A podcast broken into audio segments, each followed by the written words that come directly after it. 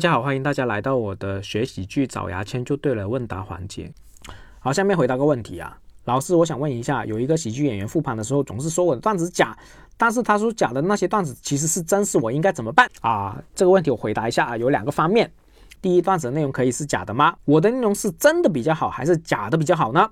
段子是段子，段子其实都是假的，段子是编的。至于你的段子内容是三分真、七分假、五分真、五分假、九分真、一分假，就算你百分百真、百分百假都无所谓。从喜剧的角度来说，段子都应该默认是假的。你的段子目的是好笑，至于真假无所谓，不需要纠结。你应该想办法让你的段子表演的好笑，而不需要在乎段子内容是真是假。真假比例究竟是多少？这些都不需要在乎。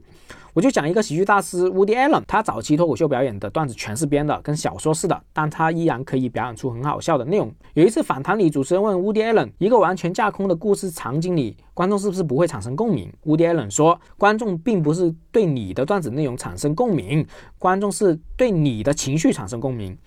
他可以想象那个场景，想象到那种害怕的情绪。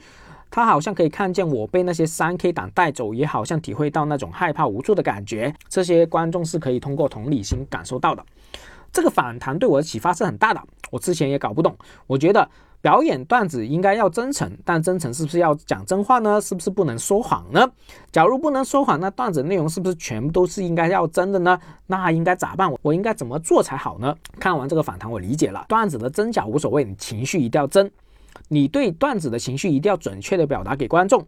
段子内容是你害怕，你传递给观众的感觉就是你是在害怕。你认为这个内容非常滑稽搞笑，你就把这个情绪传递给观众。问题的重点根本不是段子的真假，而是你做到把你的情绪准确的表达给观众了吗？让观众收到了吗？